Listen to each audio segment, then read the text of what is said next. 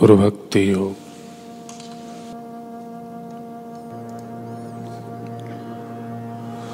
जीवन का ध्येय गुरु की सेवा करने का बनाओ। जीवन का हर एक कटु अनुभव गुरु के प्रति आपकी श्रद्धा की कसौटी है। शिष्य कार्य की गिनती करता है। जबकि गुरु उसके पीछे निहित हेतु और इरादे की तुलना करते हैं।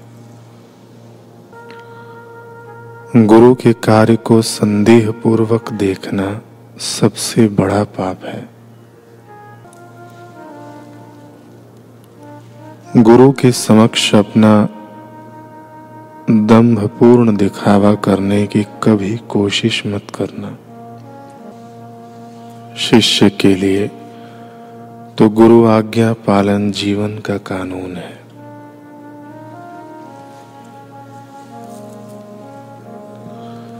आपके दिव्य गुरु की सेवा करने का कोई भी मौका चूकना नहीं।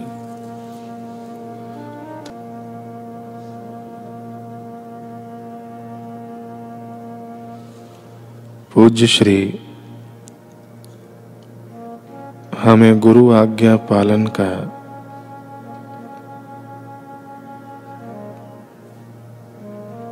गुरु आज्ञा पालन के विषय में बताते हुए कह रहे हैं कि एक दिन डाकू घाटम घोड़े पर खेड़ी से जयपुर की ओर जा रहा था। राह में किन्हीं महात्मा को देखकर उसे लगा कि इतने पाप किए हैं, चलो महात्मा को प्रणाम कर लो।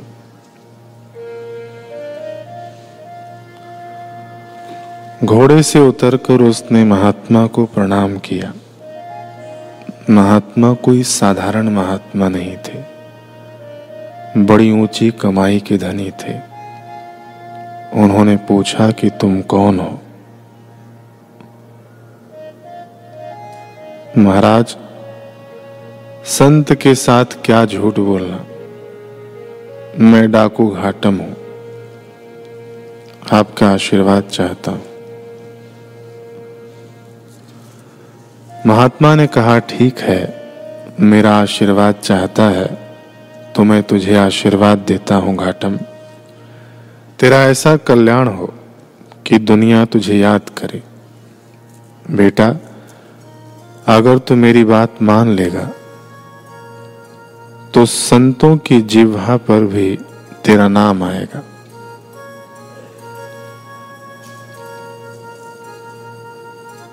महाराज, आज्ञा करिए। किंतु आप कहें कि डाका छोड़ दे, दारू छोड़ दे तो मैं नहीं छोड़ूँगा।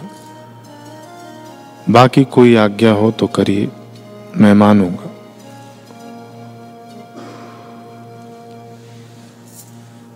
महात्मा ने कहा, बेटा, जो करना हो सो कर, पर मेरी चार बातें मान। महाराज, कौन सी चार बातें? देख घाटन एक तो तू सत्य बोलना।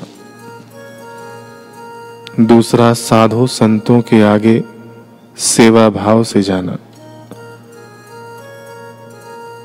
उनके दैविक कार्य में विघ्न मत करना।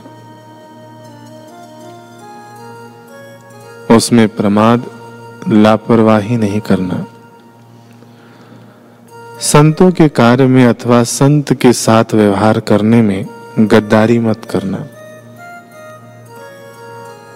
साधु संत के हृदय को ठेस न लगे, इसका ध्यान रखना। तीसरा, जो कुछ भी खाए पिए, भगवान को अर्पण करके खाना पीना।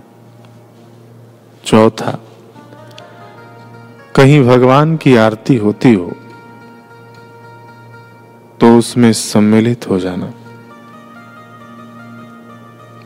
आरती के दर्शन करना पुण्यदायी होता है। इससे पाप नाश होते हैं।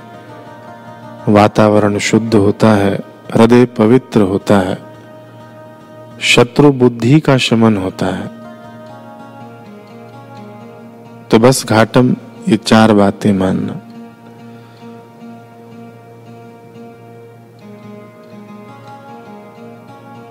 महाराज, मैं आपको वचन देता हूँ। आपकी चारों बातें मानूँगा। महात्मा ने मंत्र दिया और जब की विधि बता दी। घाटम उद्यमी था, साहसी था और निर्भीक था। जो काम करता था, बराबर तत्परता से करता था।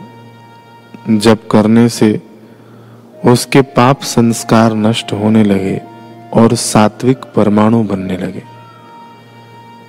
कितना भी बड़ा पापी हो, घाटम हो या उसका बाप हो जब और ध्यान करने से उसके पाप संस्कार नष्ट हो जाते हैं। एक बार घाटम की योजना कहीं पर डाका डालने की थी। इतने में आश्रम में उत्सव होने की बात याद आई। घाटम ने सोचा, गुरु के आश्रम जाता हूँ, क्या ले जाऊँ? गुरु जी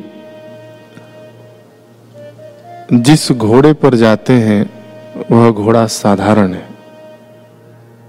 दो पैसे का राजा अच्छे घोड़े पर सवारी करता है और मेरे गुरु का घोड़ा साधारण। मैं गुरु जी को बढ़िया घोड़ा भेंट दूँगा भेंट दूँगा। जयपुर नरेश का घोड़ा बहुत बढ़िया था। पहले उसी घोड़े का डाका डालेंगे और गुरु जी को भेंट में देंगे। वह बहादुर पहुँच गया जयपुर नरेश के अस्तबल में। सबसे अच्छा घोड़ा खोला और उस पर सवार हो चल पड़ा। सिपाहियों ने पूछा, कौन हो? मैं घाटम हूँ। सिपाहियों ने सोचा, घाटम तो डाकू है। यह राजा का कोई खास आदमी होगा। नया नया आया लगता है। राजा साहब ने घोड़ा लाने के लिए भेजा होगा। छोड़ो इसे।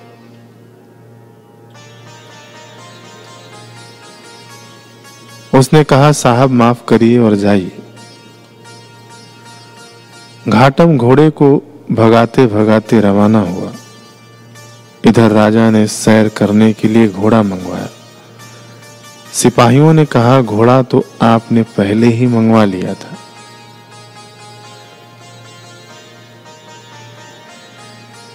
राजा ने कहा, मैंने तो नहीं मंगवाया था। अरे मूर्खो, घोड़ा कैसे चला गया? कौन ले गया? सिपाही ने बताया कि कोई नया आदमी था। हमने पूछा कि, कौन? कौन हो तुम? तो उसने कहा, घाटम हो। यदि घाटम होता तो सत्य थोड़े ही बोलता। किंतु घाटम ने गुरु को वचन दिया था कि सत्य बोलूँगा, वचन पालने में।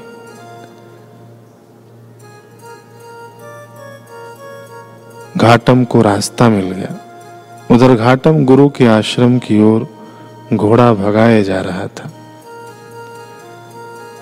राजाज्ञा से सिपाहियों ने घोड़े की खोज में घोड़े के पद चिन्हों पर अपने घोड़े भगाए।